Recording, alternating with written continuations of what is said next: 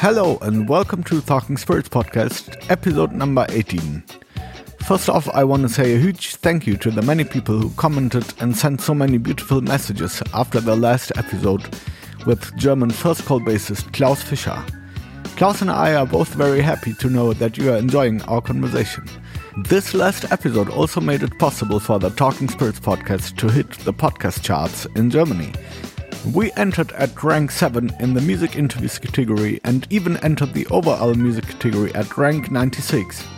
So a huge thank you goes out once more to Klaus Fischer for being my guest and tremendously helping to spread the word.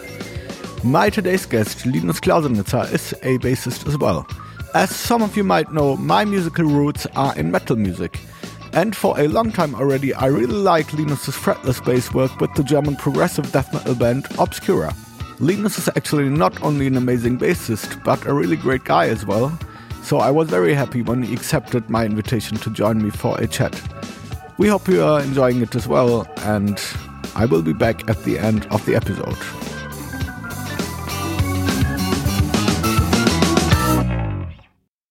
Hi, Linus. Welcome to the Talking Spirits podcast. I'm very happy and glad that you are taking the time to be my guest today. Hey, I mean, thank you so much. Uh, it's a pleasure. Thank you. Yeah, likewise, man. Yeah, so maybe we start with the most obvious thing right now. So, since I think eight months, we are in a pandemic, um, global pandemic crisis, which is affecting the life of musicians in many ways.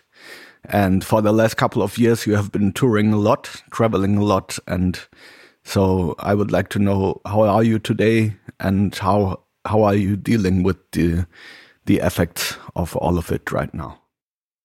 Uh, well, actually, uh, I think I'm doing better than a lot of other people, uh, just because of the fact that I uh, um, that I have a side job as an IT guy, and that brings in the money for uh, yeah for my living, for paying the rent and all that stuff. So uh, I'm kind of uh, glad that I have that side job um, that saves me right now. But uh, yeah, of course, I, I, I play concerts since uh, I don't know I'm a teenager, and it's the first summer uh, that I don't play any concerts. It's very awkward.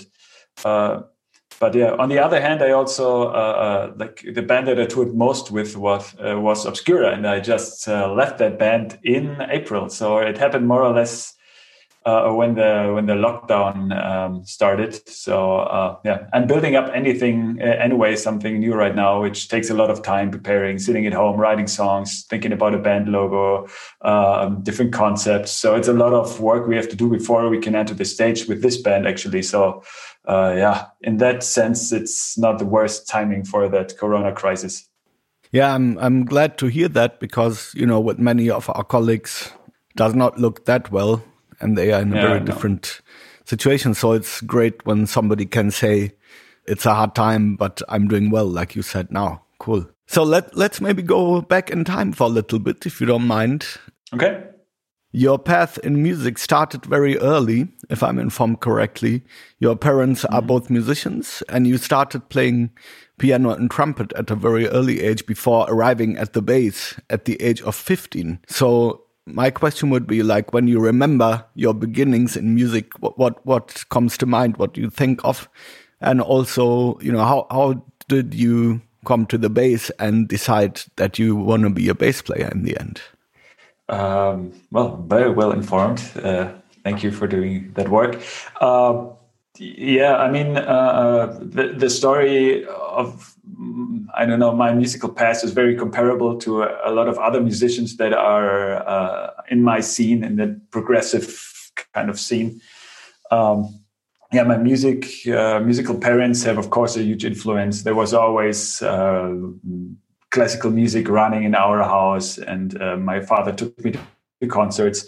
Very early on, they tried to teach me instruments. I started with uh, with a violin, but I after uh, I think I started with four, and I went to one or two uh, violin lessons, and I was just freaking out there. I was running through the room and I had like a little violin that I still have somewhere. And I was actually hitting it on my head and uh, screaming. And I, I was like, it, it, was not my thing. Very difficult instrument to play, violin. yeah, and uh, it's not an instrument that like if, uh, what I love about the bass. You take it in your hand and you make the first note, and it sounds like a bass. You it doesn't sound horrible, but there are so many instruments that you take in your hand and they sound horrible if you don't learn if to you don't have for the technique. Yeah, if you don't Yeah. have a technique. A violin sounds absolutely horrible if you uh, don't have some practice.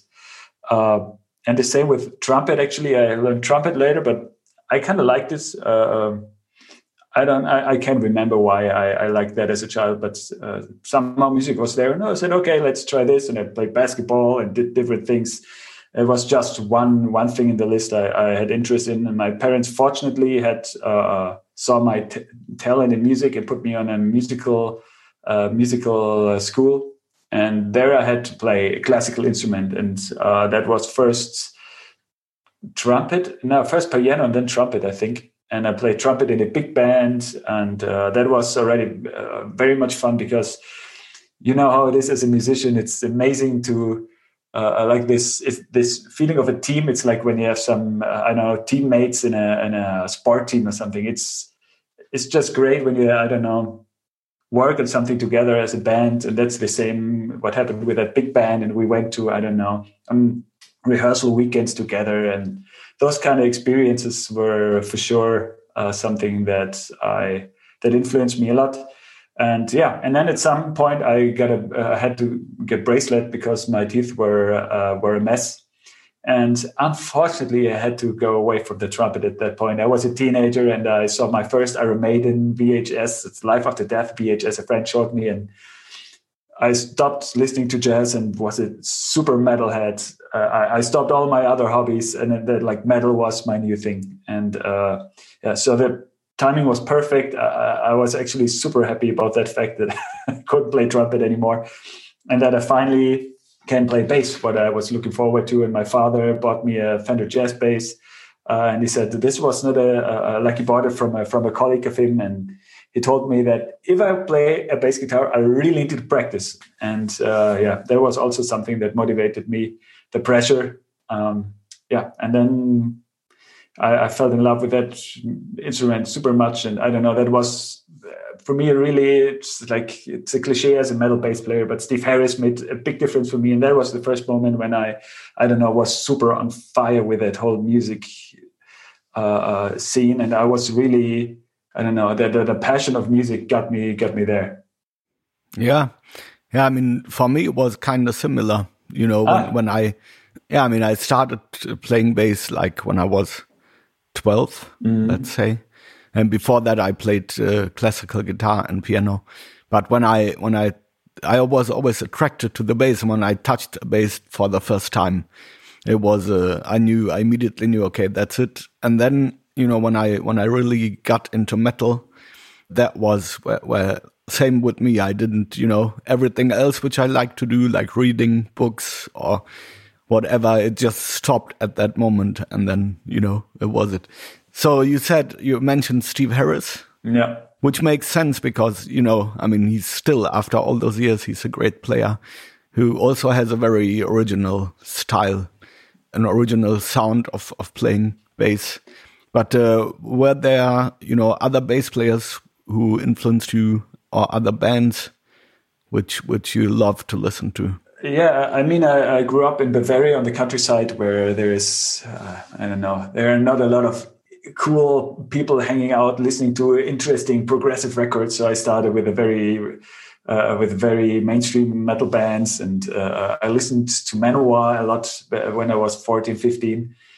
Uh, and and actually now looking back to those times, uh, uh, I still think they have a lot of great records, and especially Joey DeMaio is a very like the bass player Joey DeMaio is a very um, unique bass player. He also tried to uh, bring in a total different bass sounds to the scene, and uh, I appreciate that still a lot. Great bass player. If you listen to songs like Guyana, it's incredible what he does on the bass. besides his ego things that a lot of people like to talk about. But uh, yeah, I, have found that incredible. Um, yeah, and uh, I mean, in the '90s, metal was super unpopular. Uh, but still, uh, uh, so I don't know. I, I, was not that gothic kind of person. I, I, didn't like nu metal. I didn't like Limp Bizkit and all that kind of music. So I was not so much into the slap bass and metal. So I had to look back on the 70s and 80s. So it was Geezer Butlers and those kind of uh, uh, persons that influenced me more. Yeah, but from you know from that point to you know to the rather progressive styles and also to playing fretless bass, which you do mm -hmm. a lot. Mm -hmm. I could imagine, you know, it's quite a journey from from the rather traditional styles to the modern progressive. So how how did that happen for you? Uh, yeah, when I finished school, I went uh, on a music college, and there I really wanted to push myself to learn. Like I, was not at a very high level on the bass, so I pushed myself to do everything possible to learn. And uh, back then, there was no possibility to have Skype lessons with amazing artists, so I just learned it uh, uh, the rough way on stage, and uh, I played at four bands at the time, and I had sometimes gigs where I had to ask the guitarist before the before the song what's what tonality this song is in. So I was really uh, pushing myself to my limits, and it was like really. Uh, I had some some gigs that I was I don't know. I was really on my edge of okay, okay, this is still fine. Like uh, oh shit, tomorrow I have the next gig. It was really on my limit. And I played everything from a, a, lot of cover band gigs that brought in money to folk music bands, even. Like, I, I, did a lot of different things. And uh, out of nothing, another metalhead on that music college um, uh, asked me if I want to play in a side project uh, of him, which was super bizarre, progressive metal. It was very, very bizarre. And I uh, uh, I don't know, I was not very emotionally touched listening to it, but it was so awkward that I said, okay, this, I don't know, it's a challenge. I, I, I do this. And uh, before I was mostly listening to power metal and I don't know, melodic metal and mainstream metal. And then like this whole dissonant, brutal, super extreme, ugly sounding music uh, uh, touched me uh, very much when I had the first rehearsal with that band, and from there on, I kept on playing in that progressive uh, uh, genre, and uh, yeah, that was also the scene that in the end later brought me to Obscura and most of my other bands that I played in those contexts. Yeah. yeah, yeah, but was it at that time that you started playing fretless?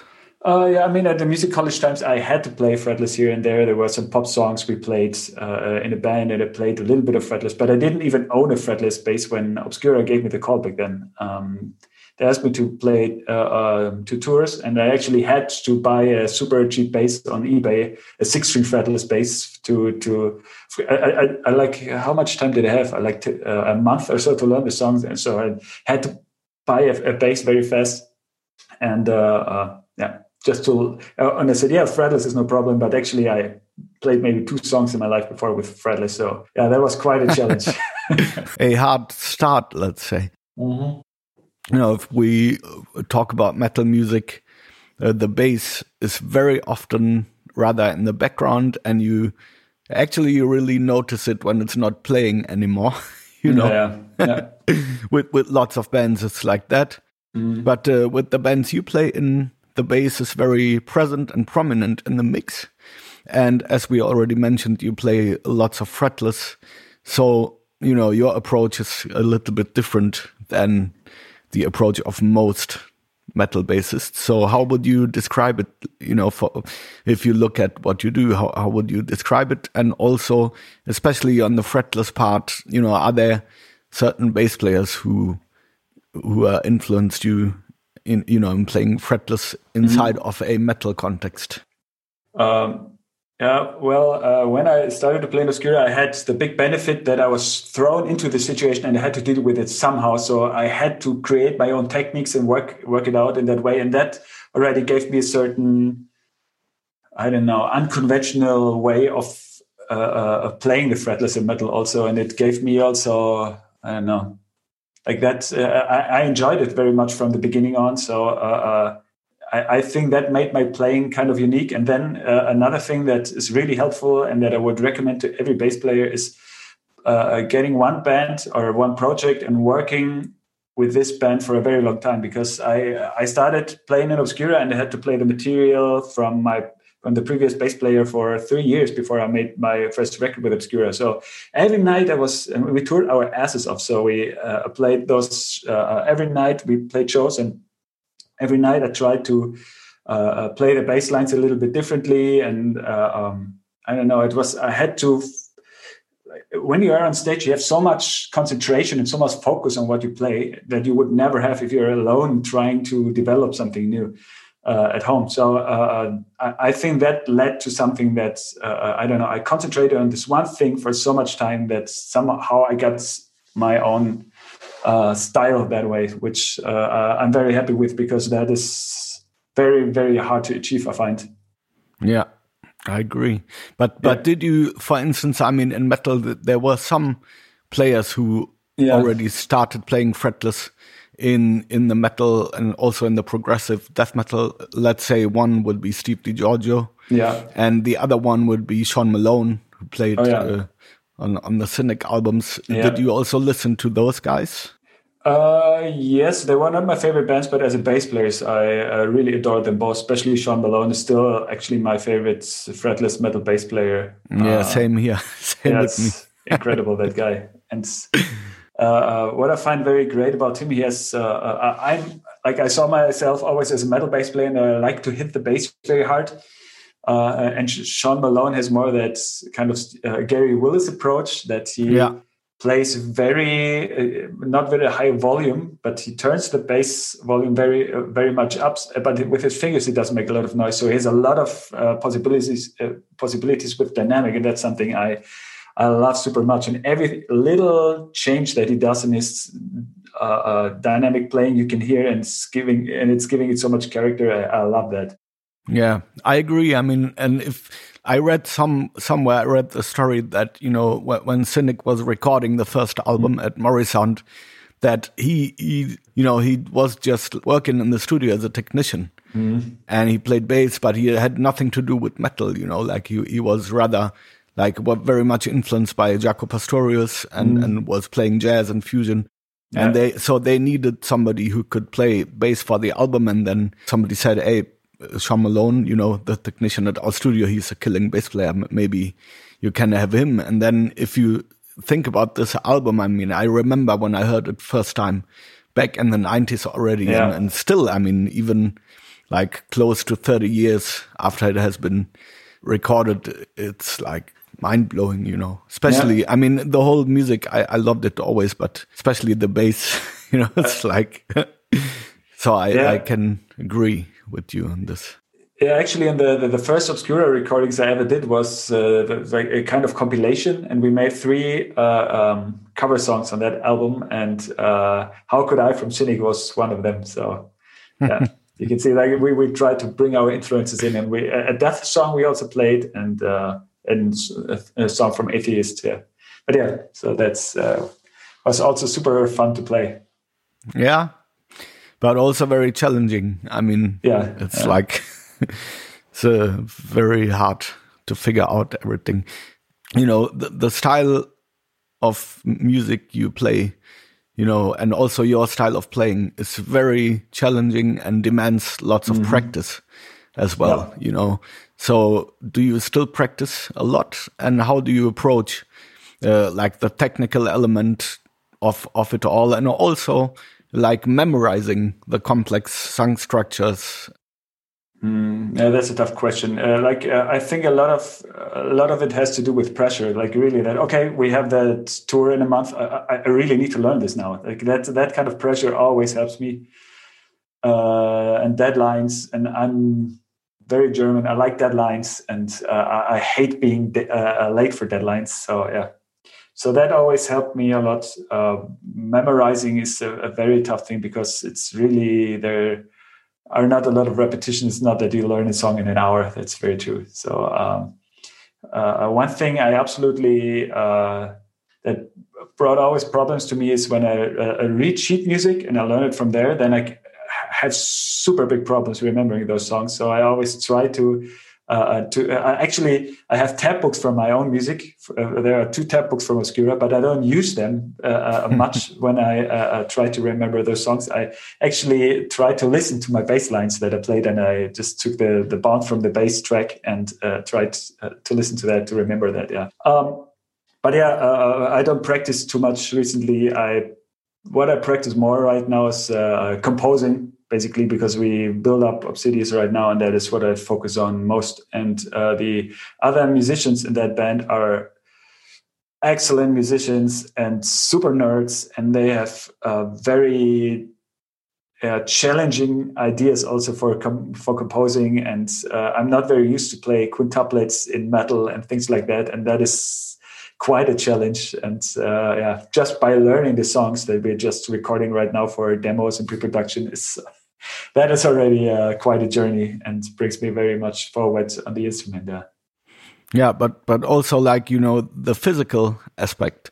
Like let's say you are going out on tour and you have to play mm. every night, you know, challenging stuff which you know and if you play a show like every night of let's say 90 minutes with this type of music mm. which is a very physical thing so how you know how do you deal with this with the physical pressure and also like you know many people playing that challenging music have at some point get problems with with their hands and stuff so you know how was this? Yeah, I was never a very technical. Uh, I never had a very technical approach of learning things. I always had this. Uh, okay, I need to sit down. I learned this until then, and then I uh, I, I was never the guy that uh, sat down. Okay, I have have now two hours. I will play that one. Uh, uh, like I will.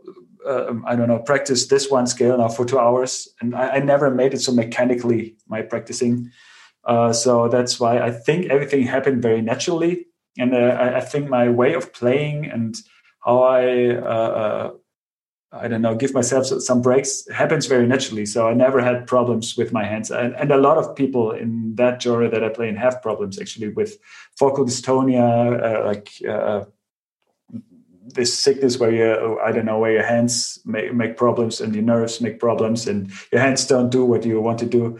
Uh, but yeah, I was just very lucky with that, and I very early on, I also uh, uh, recognized that uh, this typical guitar doubling thing that you do in metal uh, uh, didn't work out for me because uh, like the string makes big movements when you when you hit it hard, and I like to hit it hard because of I don't know the Steve Harris influence that I have. I like the sound when the fret when the strings hit the fretboard, and and that doesn't happen if you play soft. And I don't know, it's that yeah. approach. If I if my body is full of adrenaline on stage, I don't want to play like a, a jazz bassist. So um, yeah, those kind of things, uh, uh, yeah, makes playing always very uh, natural for me. But what I have sometimes problems with are my shoulders. Actually, that's something I. Uh, if you sleep in a tour bus and you have very thin mattresses and uh, you have a very heavy six-string bass on your shoulders every night, that is sometimes that uh, that is something that brings problems to me. But uh, but that's basically it, actually. And uh, yeah,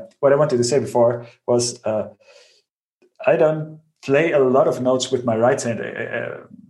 Uh, um, I, I, don't try to uh, copy the same speed as the guitarist, and that's something that makes also a huge difference, I think, because, uh, like I said, the strings move so fast that it's very hard to play that precise if you play very hard, and also doesn't sound very well because you. Yeah, that's what I wanted to say. What many things that makes no sense musically.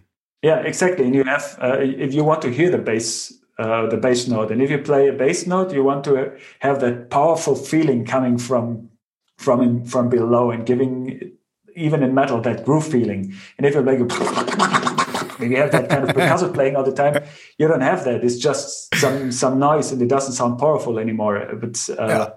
yeah. So I just if often the guitarist play 16th note, I play eighth notes or even quarter notes. It's way yeah. more powerful and has a very great effect still. Yeah, that I agree. makes it also easier. Like it's not a, a total. Uh, I'm not killing myself with my right hand. Yeah, I I, I can relate to what you say, but uh, you know, I I think with many players nowadays who are in this type of music, especially like the younger guys. I mean, YouTube is practically full, mm. you know, with the musicians who are like playing fast and crazy shit. But mm. uh, with, with, many, I get uh, sometimes, uh, you know, many I get the impression that you know it's all about the, just the technique and being fast and flashy. But uh, and that's what I what I love about your playing. You know that you can feel that it's not just just about being fast and being a badass on the bass, mm. but uh, you know there's a, also like very like a lot of taste and and feeling, and also groove. You know, so you know, the, I, I always think, of course, you know, you need to have your technique in check and for what you want to do, but there's so many more levels mm. on which music is happening. You know, there's also spiritual, emotional side, you know, and, yeah. and all of this. And so, how how do you see, you know, this type? You know, I mean, like the F aspects of music which are not only technical. Yeah, well, first of all, thanks. That's a very uh, big compliment for me. Um, since uh, music is something emotional, uh, I always try to bring that aspect in on purpose. And then my, with my first band, I did it already. And I like that Steve Harris, for example, th- like that whole approach of not copying the guitars um, all the time forces you to do something else here and there. And then um, there you have a lot of mid frequencies free very often because the guitars are very low. You have the mid frequencies, and if you play like melodic lines, it makes mostly sense that you try uh, to play something emotional or to support the emotional uh, aspect of that part, and that's how I do it. Uh, I would say, but yeah. Um, I think it has a lot to do with the way I grew up. If uh, I, I, learned to play metal on stage, more or less, I had a, a, cover band that I played almost ten years with, and we played on biker parties, and I played Maiden, Metallica, and all that stuff. And we we loved that energy on stage with those bikers. It was a very raw thing. It wasn't an amazing sounding band, but it was so rough, and that energy and adrenaline was kicking in, and I loved that so much. Uh, and that influenced me still a lot to views that's why uh, when you saw me with Obscura live on stage, I, am jumping around a lot and I'm smiling like an idiot, and that's very atypical actually for death metal. But it's true for me. That that joy is I don't know very very important for me, and uh, I think if you. Uh, I, I, don't even blame the young generation. They, if they grew up playing uh, with themselves all the time, uh, alone at home in front of a, a camera only, it's where do you get that feeling from? It's yeah. you have more that kind of uh, uh, Uh, uh, sound aesthetics that you work on uh, uh more than like I don't know working on the adrenaline of your music. It's more between yeah. just the beauty of the sound aesthetic that you can work on. Yeah, and, and that's what you what you said earlier. You know how, how how important it was for you to to to make the experience of playing music together with other people, with other yeah. musicians. You know, yeah. and yeah, I it was the same for me. And I also would say like you know, with all the different things I have played and done over the years. Yeah. Uh, I, I most, I learned, really learned the most in playing together with, with other musicians. Yeah. And, and, if, you know. and if you only listen, uh, watch YouTube videos all day and you watch the same YouTube videos as all other bassists to learn the bass, you will sound the same. It's, uh, it's another factor. And if you play, if you don't learn bass only from other bass players, but if you learn it on stage, being in a band, you have to improvise and to be creative. It, there is no other choice. So uh, yeah, uh, I can only. I mean, recommending that right now is uh, is kind of uh, uh, awkward because it's simply not possible to uh, learn things on stage. But yeah, maybe if you are a bass player and you listen to this, maybe it's a good idea to at least compose with other musicians right now, or I don't know, yeah. work with one of the, those uh, uh, softwares that uh, give you the opportunity to play uh, without um, latency together with other musicians right now. Yeah, I mean, luckily there's lots of possibilities, and yeah. I would also say, you know, I mean, actually, it's it's so amazing when you come together with other guys uh, and everybody because everybody has a different feel different perspective different things they have found out. And and so it's like that that's to me like is one of the most beautiful things about music that we can learn so much. And actually this never stops you know yeah. like the learning experience will stay with us as long as we we do it. Yeah and I'm very often very lucky because I play with musicians that are better than me. So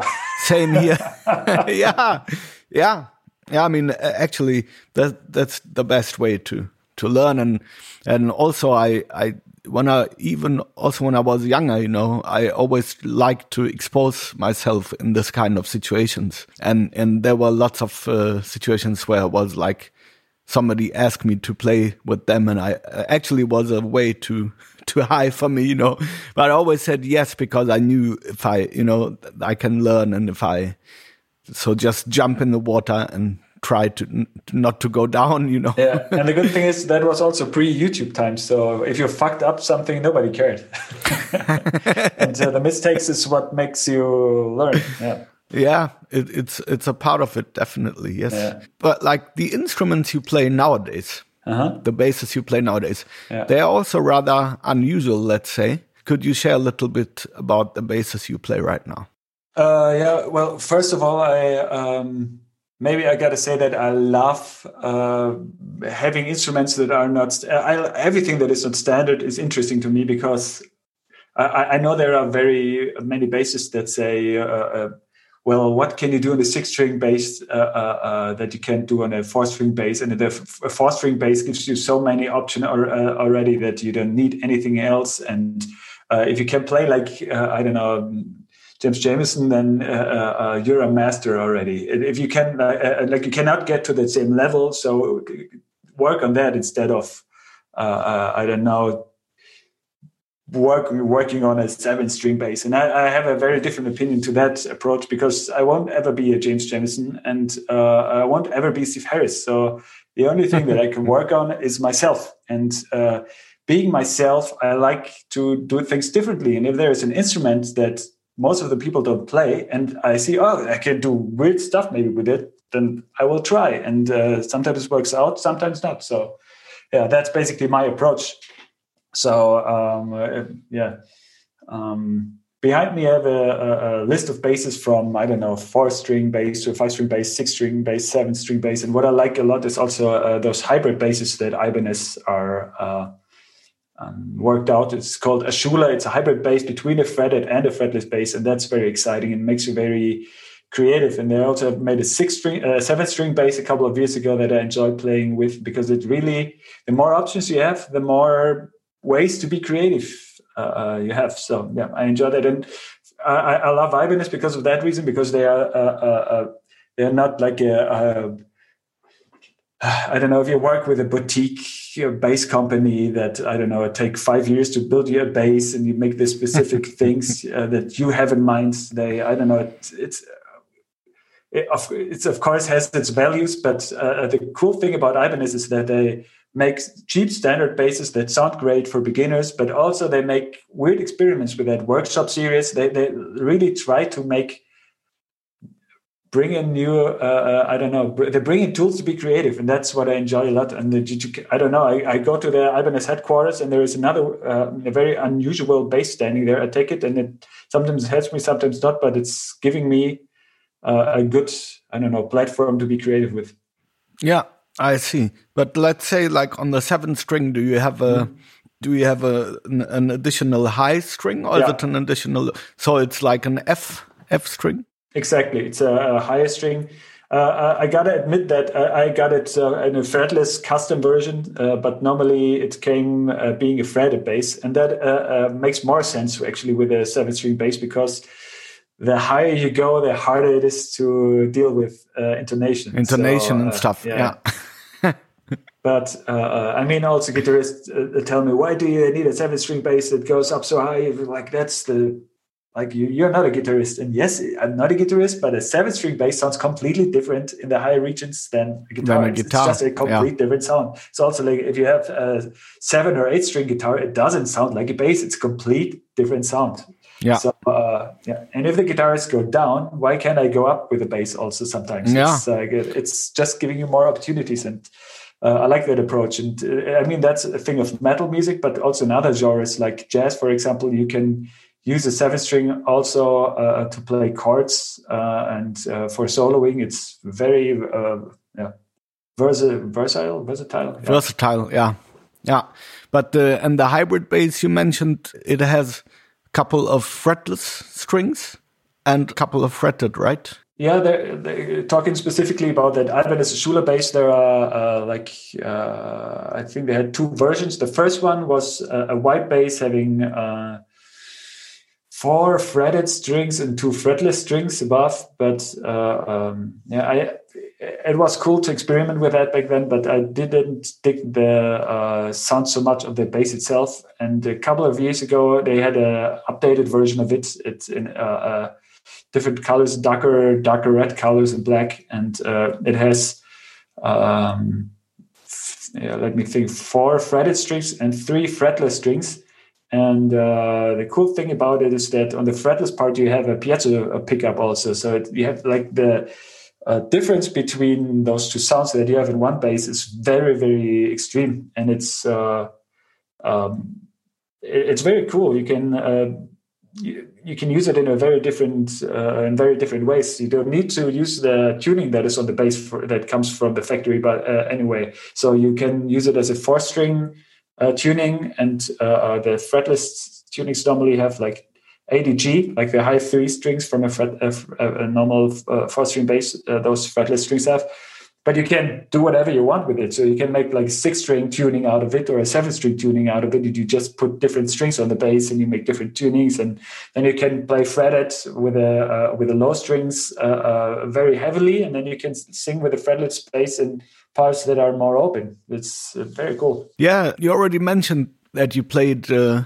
in the German progressive death metal band Obscura, mm -hmm. and uh, you know I, I, think you started playing there in 2011, mm -hmm. right? Mm -hmm. And it's uh, you know, and you have been part of this band for like nine years, close to mm-hmm. nine years and you did uh, play on the albums and you guys did a lot of touring as well you know, worldwide touring.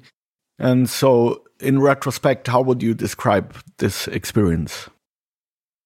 Uh, well, first of all, in the beginning, I was very shocked how popular this kind of complex music can be. Uh, all my complex bands that I had before were super nerdy bands. We had uh, horrible underground labels that I don't know didn't promote the album, went bankrupt, uh, bankrupt after two years. There was no possibility to buy albums anymore. It was, I don't know, it was always a hard fight, and um, people didn't give it a lot of attention. And then Obscura came up, and they had success. I mean, I didn't understand it until I've understood the way that uh, uh, virtuos music go viral on the internet. So that first song, uh, Anticosmic Overload, that came out from that band uh, was going through the roof. People people loved it, and it was shared a lot. So yeah, it's like you know how the internet works. You make something extreme, and people share it. And uh, back then, that was a pretty new thing in metal, and uh,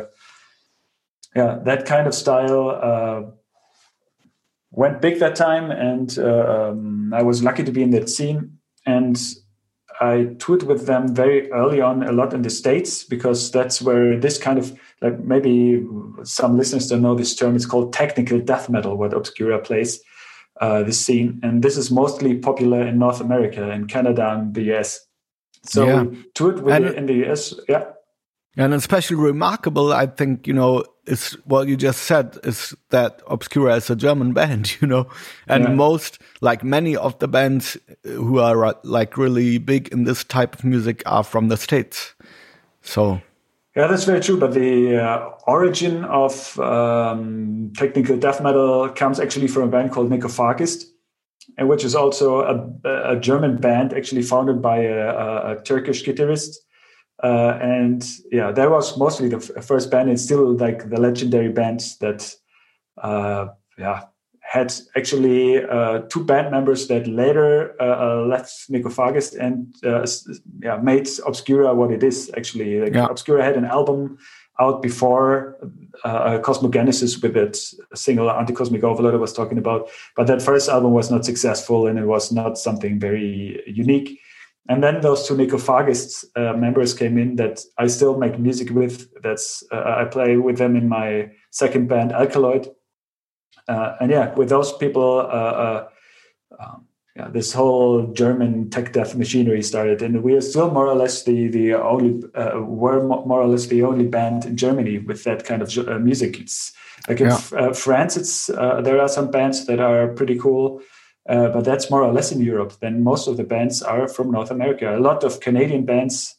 Um, yeah, it's interesting, and there uh, since the internet made obscura big back then we had the opportunity like you said to tour in a lot of places it uh, was not uh, we never played huge stadiums we, we mostly played uh, uh underground death metal shows uh, and some festivals but we could play them all around the world what made I don't know, uh, me being the uh, a young 20 year old bassist, that, that, was an amazing experience. Of course, flying to in 2011, we made a Southeast Asia tour that is, I think was still my favorite tour to this point. We played so weird places.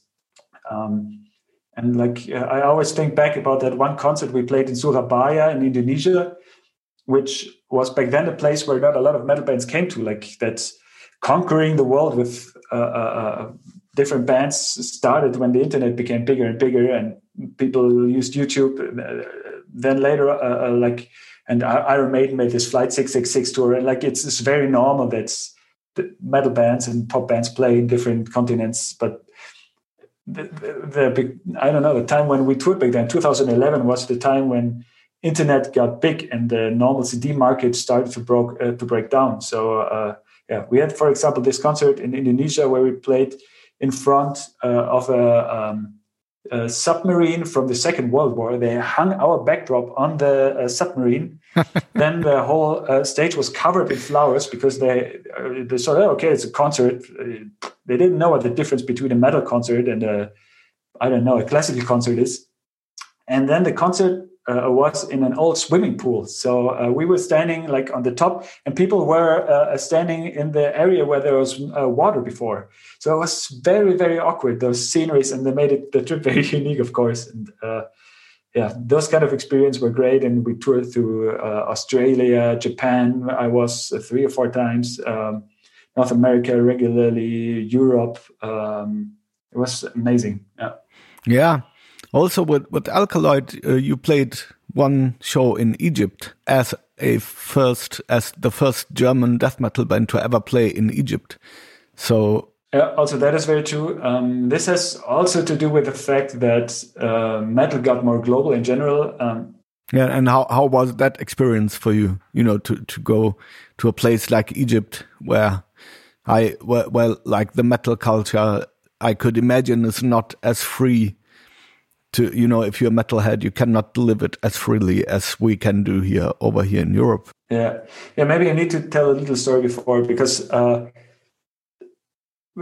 we were also very lucky with obscura because uh, the way that musicians normally live as stu uh, studio musicians uh, uh, it used to be like that that you are invited into a studio and you play something there but uh, with the internet um, also more and like having music equipment uh, that is way more cheap and uh, way more accessible nowadays in music software way more productions are done. And a lot of people do it from home and they invite you as a session like there are not a lot, a lot of six, uh, string uh, fretless basses out there that play metal. So they often book me as a bass player and the other guys for session work.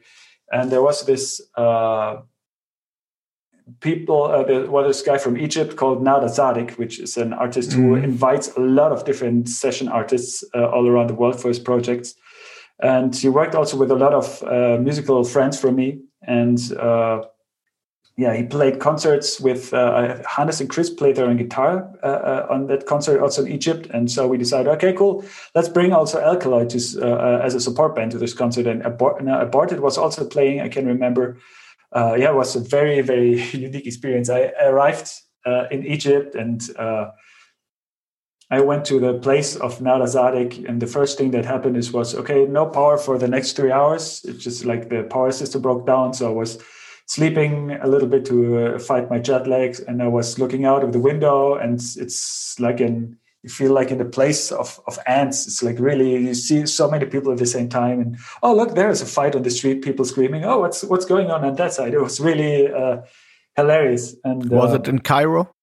Yeah, in Cairo it was the concert, and um, it was uh, not long after all the riots in Egypt. So it was very unstable, and we visited those typical sightseeing points, and they were completely free of tourists. So the uh, uh, country was struggling at that time a lot, and was politically unstable. And um, yeah, and uh, then then when the concert happened, it was also a super bizarre experience. It was an open, it was a, a venue that was uh, had had no walls, and uh, to the right we could see the Nile. So we was like standing on stage, seeing the Nile in the darkness with all the skyscrapers being reflected in the water. It was very, uh, very unique. And then we had a lot of talks with the fans that were very excited because not a lot of bands come to Egypt, and it was unbelievable to to hear the stories. That only for having long hair they were beaten down by the police putting in jail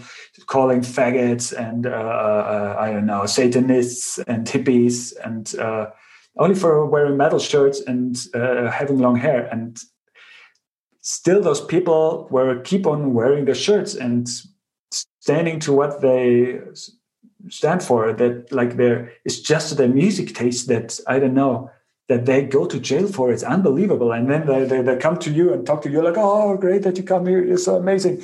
And uh, i'm thinking like what the fuck? I, I, am a privileged guy from germany. He had, we had a musical education more or less for free as a child. And they think uh, like and they uh, uh I don't know, and they treat uh, treat me that well. It's actually like I have way more respect for them than the other way around. It's crazy how what what what they were going through and what they do for the music. Was very very impressive to me. That that gig, yeah.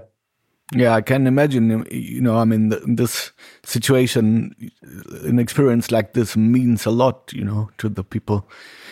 Yeah, but so when you left Obscura in April, um, uh, the drummer Sebastian Lanser and the guitar player Rafael Trujillo, they also did leave with you. And as you already mentioned, you guys formed a new band called Obsidious. So, what can you tell about uh, the new band? And, you know, you, you already mentioned that you guys are right now working on the music. And so, I could imagine many fans are very uh, curious and interested to what's to come. So, what can you say about it right now? Uh, yeah, well, we, we cannot tell too much yet because we want to keep everything in secret. So, um, at that point that we want to come out with all the informations logo the full lineup and those kind of things we want to have everything prepared. And i don't know we we are not persons that do things with i don't know half-assed. We really want to have it like the full uh, concept standing when we when we go out to the public. And we are talking with different labels right now. And uh, really, really working our asses off for music right now. It's I, I never spent so much time in my life for composing. Every time we composed for Obscura, uh, uh, I composed a song. Uh, the other guy worked a little bit on it, and then it was on the record. And we were happy if we had enough songs for a record. It was a real struggle. Now it's completely different. We spend so unbelievably much time for everything. And we have uh, I, I, checked recently we have 18 song ideas that are more or less completed on the on the server which that with that kind of complex music that you don't write like i don't know in a punk song on one afternoon it's really incredible. And uh, um, we only take a very few percentage of the songs that we work on because we need to make something new and uh, therefore we want to put this uh, quality standard very high and we only take what is really unique and what is not like oh no that reminds me of that band now fuck it then let's do something else. It's uh, we really really put much time into it and it's uh, uh yeah actually we didn't we wanted to go a little bit away from like being very virtuous and complex just to reach more people and because it's uh, yeah i don't know. So that was actually our plan but right now uh, since we don't have any barriers anymore, we can completely go wild and go crazy. And that's what's happening right now. It's really the songs that we have are there are things happening that I don't know musically are so I don't know. It's hard to put it in words, but it's like that complexity makes makes the unique uh, music very unique. There's a lot of information and a lot of little details. Little, uh, our new singer always calls it uh, ear candies. Um, there in the background, we uh, we have pre-productions that are sounding like full productions already. It's yeah, it's I have never ever really put any time in anything else so much like this. It's uh, yeah, very demanding and uh, but very exciting. It's like the, we have now the first time that we send out uh, uh that we send out the first material to record labels, and now we get the first after a half year, the first reactions to our music that are, I don't know, not from our girlfriends or family that anyway give you compliments only. Um, so, uh, and, and, they're also very enthusiastic. And like the first feedback we got now is very, very good. And so I, I don't know, it gives you very motivation. Uh, it's a big motivation also to keep on working on this. And yeah, next year yeah. we. So next year we will be able to to hear music and. Yeah hopefully also you know you guys will be able to go out on the road again oh yes. Oh yes. with this new project. Yeah. If we talk about like making a living as a musician actually so this is something which was never easy yeah. you know has always been hard.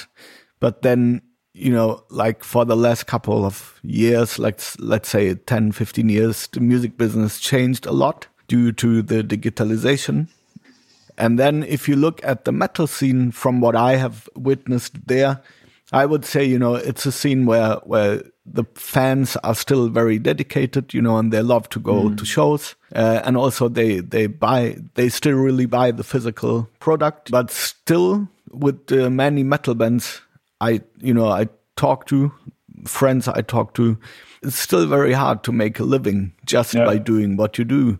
So, you know, how, how was your experience with this, and and how do you see the business side of of it all? You know. Uh, yeah. Well, first of all, uh, uh, like an advice to every metal musicians that want that think about making a living out of this, don't play that kind of complex music that we do because that is. takes three more time to practice. It takes three more time to compose. Uh, three more time to record. Uh, yeah, so that is not the smartest way to do in a commercial sense. But uh, for me, as a motivation, it's I love it to drive myself to limits. And like for me, metal is still the the most. Uh, like it's just the best genre for me because you, I don't know, can always go for the most extreme ways and there is still so much development in that music. That's what i like so much. Like you yeah. said the fans are very conservative here and there and they buy records and they are they have still that feeling for for like a, a feeling for value of music and that's something that's really uh, that's something very rare in the music scene nowadays. Um, so I, I, like that a lot. So the fans are great um, and you can do whatever the fuck you want. The more extreme it is the, the better it, it, it is and uh, especially in my scene people don't want to have the same record twice they uh, nobody wants to have Obsidious sounding like obscura. It will be it will sound like obscura as you cannot anything you cannot do anything against it because um, more than 75% uh, uh, of the last record uh, is us is Obsidious but still we bring this to a new level. And I, I think people expect that also. And for us that's a challenge and very exciting and that keeps the motivation high for me to I don't know, work my ass off for this because it's so much work and it really, really needs a lot of motivation. There are a lot of down feeling moments, of course, uh, where you, I don't know, ask yourself if this is the right way or not. Uh, but yeah, um, and I, I, I don't have a hate against the digital developments because, uh, as I said before, that's what made Obscura big. That that's what made me play in continents that I would have never traveled to uh, uh, in another musical genre. Uh, and also, my session work is really something that uh, is depending on on the internet. So uh, when people book me, I, I, was never booked into a studio, never, not even once. But it's a regular. It's it's part of my uh, yeah daily musical life to record stuff from home for people and it. Uh, i love it super much. Also uh, another case was uh, also for live gigs i was once invited to play with a band in lebanon. That was also something very exciting for example. And those kind of things i only have because of the internet. So uh, without knowing it i used this uh, I use this um, benefits of the internet for myself. So that's also why I sometimes gave uh, like uh, presentations and keynotes to uh, on musical schools uh, about what what possibilities there are in music nowadays to make money and because mostly in those I don't know musical schools where you uh, get a music degree. There are mostly uh, uh, more or less retired studio musicians from the '80s that just talk about the good old times and tell you how you be good in everything. And yeah, but they are not they are not working in in the business as it exactly. is nowadays. Yeah, exactly. But so they teach you how to I don't know learn to play like those five bass players because that's what they need in the studio. That's that, it's not like that anymore. The thing that counts is individuality, and uh, not only in composition, but only uh, but also as a session bass player. Uh, yeah, so that is something that I enjoy. Also, I don't like playing all the time sounding like others it's not something that is very enjoyable. So i, I really like that people give me session jobs to have my sound on it. Yeah because they want you and you can do things which nobody else would you know? Yeah and that's that's exactly what is great. So i, I love that aspect and i even find it very interesting. I saw recently uh, a, a, discussion about the metal scene in corona and uh, uh one person said that actually it's it's great that metal fans are so dedicated with analog products like cds and shirts but right now that doesn't help actually the metal scene is not digital at all there are no big successful metal podcasts or metal youtube channels that doesn't exist so mm. uh, it's actually right uh, very hard right now that uh, uh, metal musicians are not very active online with metal. So that's uh, they complain about that a little bit, and that's like that's the, the downside of that analog uh, fan fandom. Okay, yeah, I find that a very interesting aspect. Yeah, good good one to think about. I also read that you are working on a solo album. So what what can be expected there? Yeah, that uh, I gotta admit that has a lower priority because uh, uh, I, I, started to write a lot of uh, material already for the new Obscura album that was to come up before I uh, before uh, I left. so there is some material from there that did, also didn't fit to Obscura, and also that doesn't fit now to Obsidious or Alkaloid, my other band. And with that material, I I want to create a solo record, and I, I just also for the very first times in my life in that Obsidious pro, uh, process, I was sitting down and writing music without having any sound goal in my head. I never said, okay, this album, the album needs still a song that is a little bit like that. I never have that in mind. I just start to write from, I don't know, complete with a complete blank page, no like uh, I don't know, no no certain goals how this has to sound or that I need to think, okay, how this probably won't fit. So there are a lot of songs that are uh, way less heavy than Obscura and that are very melodic and they don't fit anywhere else. So uh, yeah, when I'm uh, when the concept was there for the first Obsidious album, that's the next thing I will focus on probably organizing all those so, stuff for the solo album. Will it be instrumental? No, or no, also with vocals. Yeah, some instrumental things maybe, but um, yeah, I enjoy working with vocalists also, and I there are a few instrumental records that are interesting enough to uh, keep my attention for a whole record. And I don't want to make a record that I don't know. I skip uh, every once skips after three songs. yeah. yeah, yeah. I mean, you're obviously a metal musician, and you you already said like that metal is the perfect perfect way of expression for yourself. Mm. But uh, could you also imagine, you know? Playing like all different styles of music which have nothing to do with metal? Oh, absolutely. Uh, I mean, those times when I played all other kind of genres just to get experience from my student days, that's something I miss a lot. Actually, playing good pop music, playing funk music, uh, playing blues. Like when I saw you playing with Hendrik, it was I was uh, uh think to myself how great that would be to play a, a, couple of songs like that. It's super much fun. Those, especially those kind of groove, uh, slower groove oriented songs are very cool. Uh, that's something I miss actually. But that's one of the down, I don't know, one of the, the bad things about being the fretless guy in metal is you will do most of the time fretless bass in metal. So it's not that I don't know. Sarah Connor will call me to ask uh, to ask if I play the next tour. That won't happen. So, um, but yeah, actually, it's something I enjoy, and uh, um, yeah, that's actually it's actually pity. If I would have time for hobbies, maybe I would start to have a band again in another genre. Yeah. Well, so basically, you you are very much open to also going different ways. Yeah, and that's very important anyway. I mean, you how can you develop if you have not if you don't get influences from other genres? It's uh, i don't know. Yeah for me i mean as a bass player we rocco prestia died recently. It's uh, that was a, a, big thing also for me. That's uh, a big influence on my playing that i don't know probably a lot of other metal bass players don't have. Yeah they don't even know but yeah but i mean he you know he really invented his own style with all the 16th notes and funk. Yeah. With all the experience which you have gathered over the years. You know, when you think of like young musicians who are right now starting out and they have, they feel like uh, they want to make music for a living.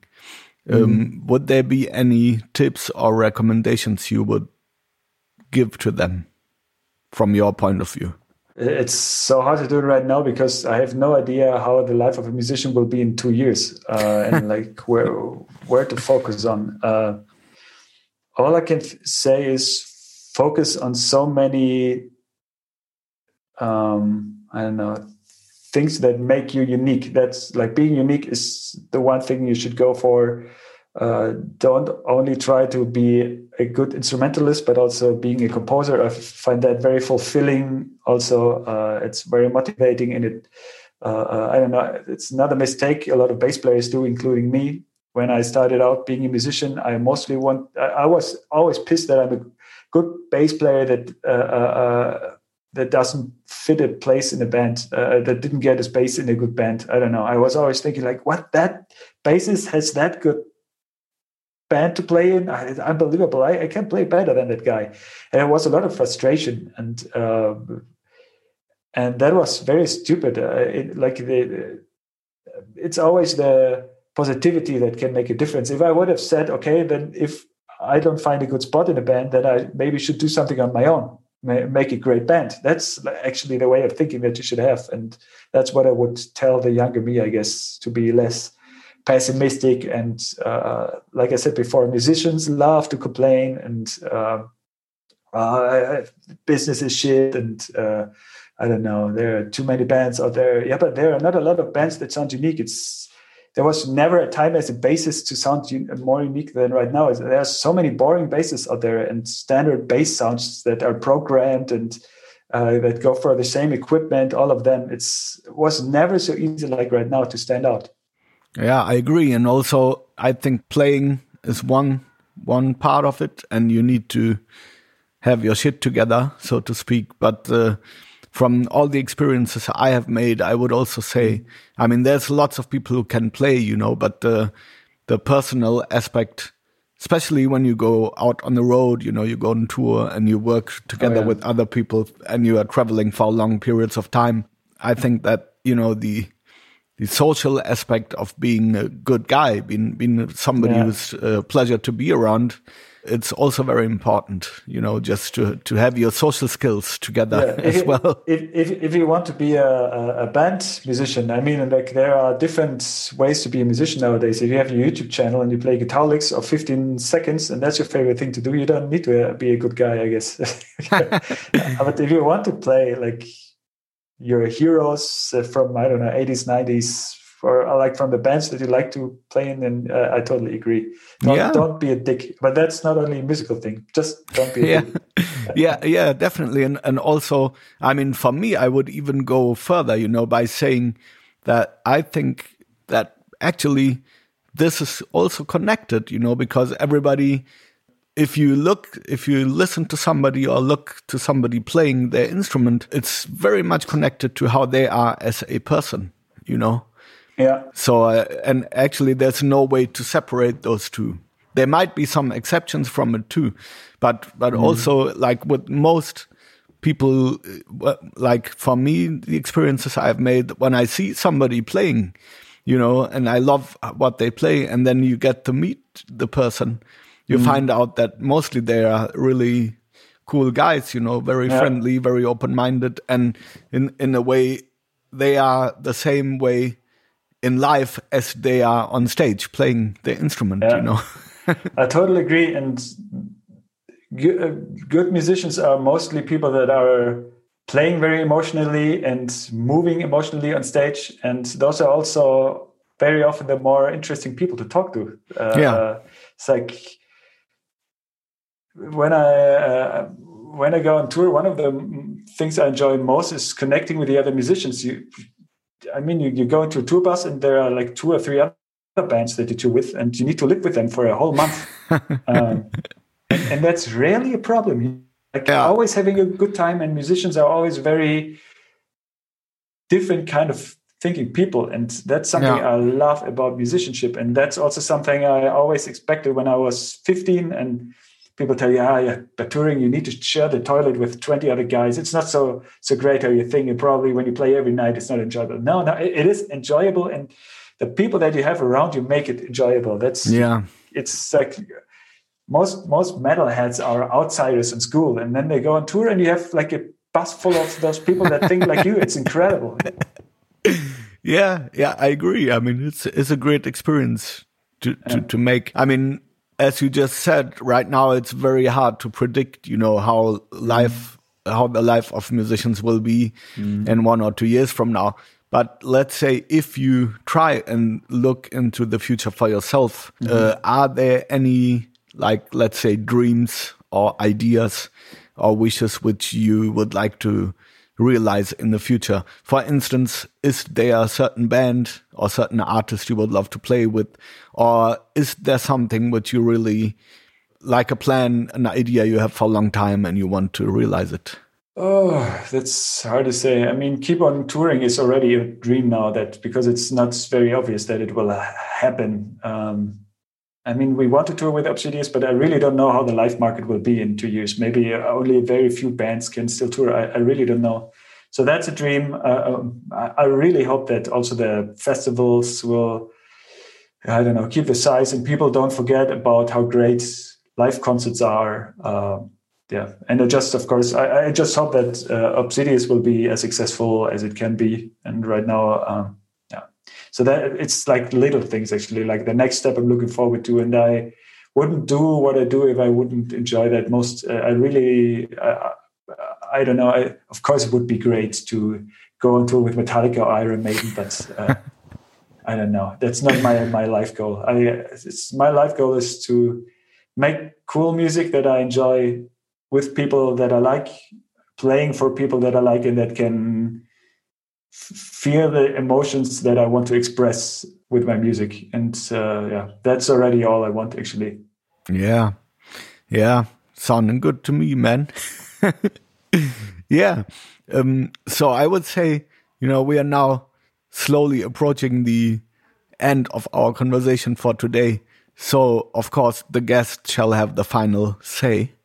And uh, is there something you would like to share with our listeners to end the conversation for today? Uh, well, first of all, thanks, I mean, for for having me and for being one of the positive persons in the music scene that I don't know, uh, dealing with this situation creatively and positively, and I don't know, create less uh, uh, suffering in the world with this podcast. And I don't know, being a great musician, man. being a great guy, and uh, yeah, for everyone else, thanks for your interest, listening to this uh, support uh, this podcast, and uh, yeah, follow my social media channels if you want to uh, know what I'm doing, um, and uh, also follow Armin to his musical adventures. And uh, yeah, thank you very much. Yeah, thank you, man. You're welcome, and thank you as well. really great that you took the, the time to to get together with me today, and also I hope we will be able to meet again in real life sometime. Oh yeah. you know. Uh, and if you guys without, go so, uh, without distance of 100 yeah. uh, 1 meter 50 yeah. yeah and if you guys go out on the road with obsidious i will be coming to at least one show to see you awesome. guys playing awesome thank you man have a thank nice you. day stay healthy thank you the same stay safe thank you bye man bye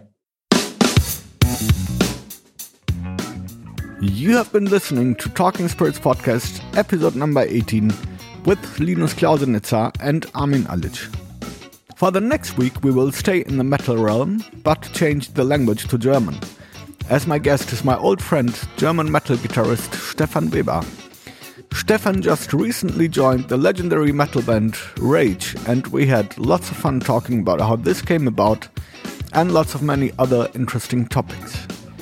As usual, I'm very happy about you guys spreading the word about the Talking Spirits podcast and also getting in touch with me if you have an idea or there's anything you want to talk to me about. Thanks a lot once again to everybody who's supporting the Talking Spirits podcast. Have a nice Sunday and stay safe and healthy. Bye.